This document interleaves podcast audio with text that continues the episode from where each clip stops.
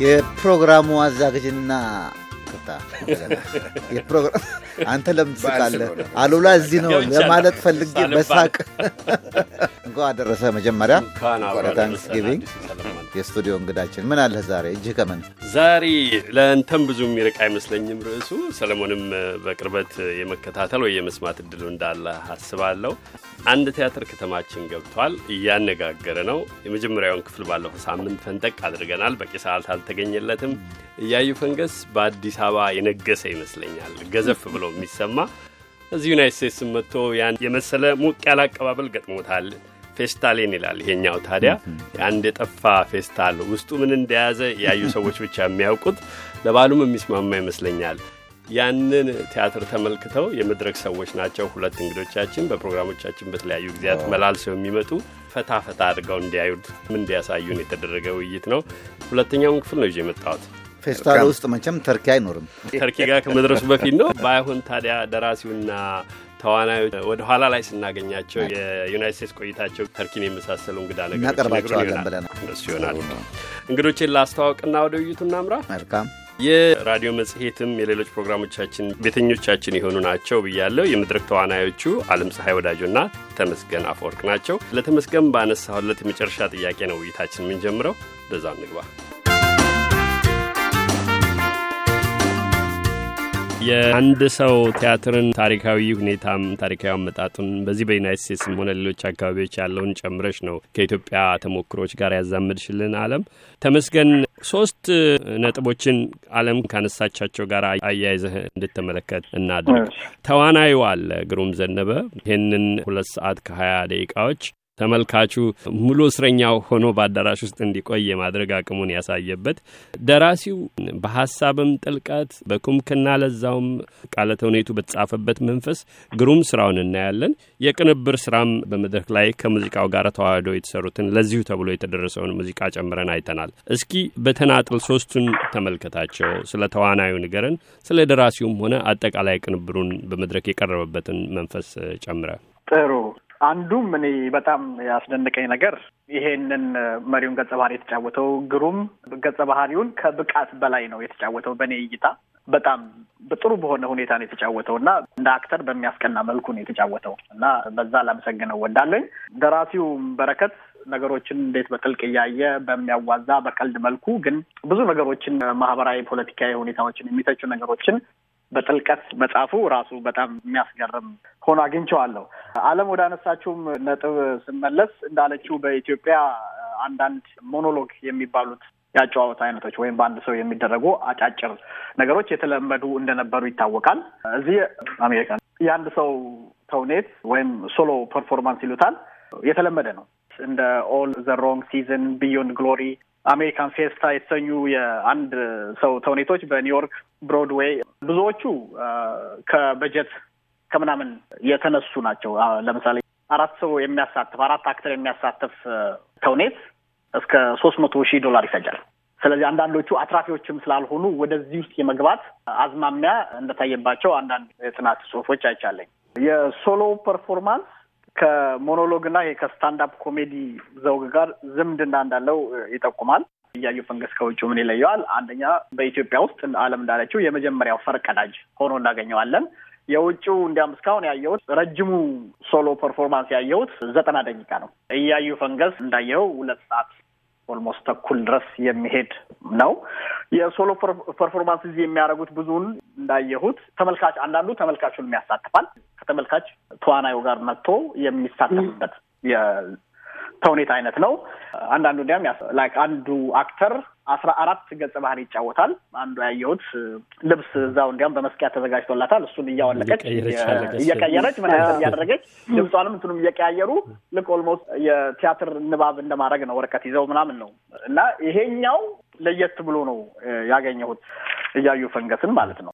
ሌላው አለም ቅድም እንደጠቀሰችው እነኚህ ከመድረኩ ውጪ የምንሰማቸው ገጸ ባህሪያት ልክ እንደነ አለቃ ቆፍጣናው፣ ፒያዝ፣ የህያብ እናት እንደዚህ የመሳሰሉትን ግሩም ወይም character ኡ ልክ መድረክ ላይ እንዳሉ ሆነው እንዲሰማን እንድናያቸው ነው ያደረገን ሲተርካቸው ሲያዋራቸው እና ይህ እንዲያውም ልክ የአብዬ መንግስቱ የአላቻ ጋብቻ የነበረውን ነገር ያስታውሰናል።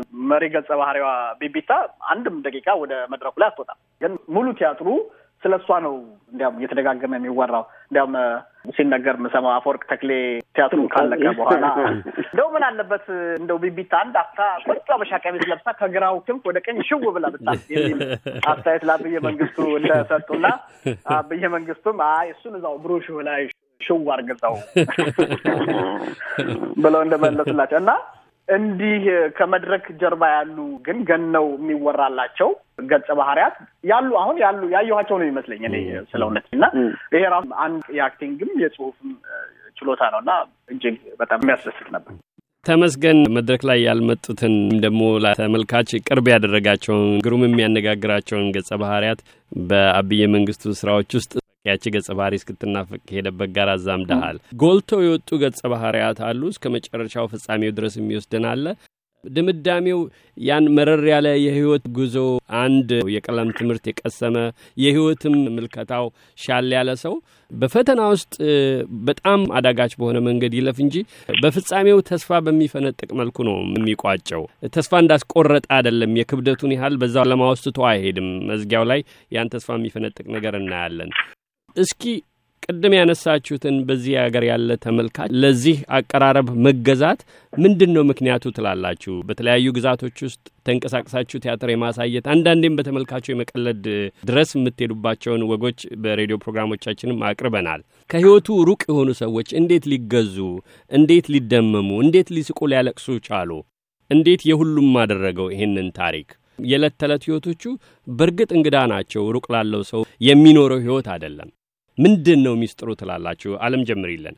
እንግዲህ ምንድን ነው ቀደም ሲል ሁላችን በአብዛኛው ነጥብ ለመናገር እንደሞከር ነው መነሻ ጽሁፉ ራሱ ለማንም ህይወት ቅርብ እንዲሆን ተደርጎ የተጻፈ ድርሰት ነው። ድርሰቱ በረከት ድንቅ አድርጎ ነው የጻፈው። ሁለተኛ ይህንን ነገር እዛ ኢትዮጵያ ውስጥ ያለው ሰው ራሱ ኑሮው ነው። ውጭ ያለው ሰው ደግሞ በስልክም ይሁን በቤተሰብ የሚደርሱት ነገሮች አሉ። አንድ ሰው ቤት ሊሰራ ቢያስብ፣ ቤት ሊከራይ ቢያስብ፣ ቢሮ ቢሄድ የሚገጥመው ወላጆች ወይም ጓደኞች፣ እህቶች ከሚጠይቁት ጥያቄ ያልተሟላላቸው ነገሮች ምንድን ናቸው፣ ችግሮቹ ምንድን ናቸው የሚለውን በዚህ በቢሮክራሲውም ሆኑ በሌላ መልኩ ያለውን ነገር የሚሰማቸው እውነቶች ናቸው። ቅርብ ነው። ምንም ያህል ከሀገር ቢወጣ ብዙ አብዛኛው ኢትዮጵያዊ እዛው ነው የሚኖረው፣ እዚህም ቢኖር ማለት ነው።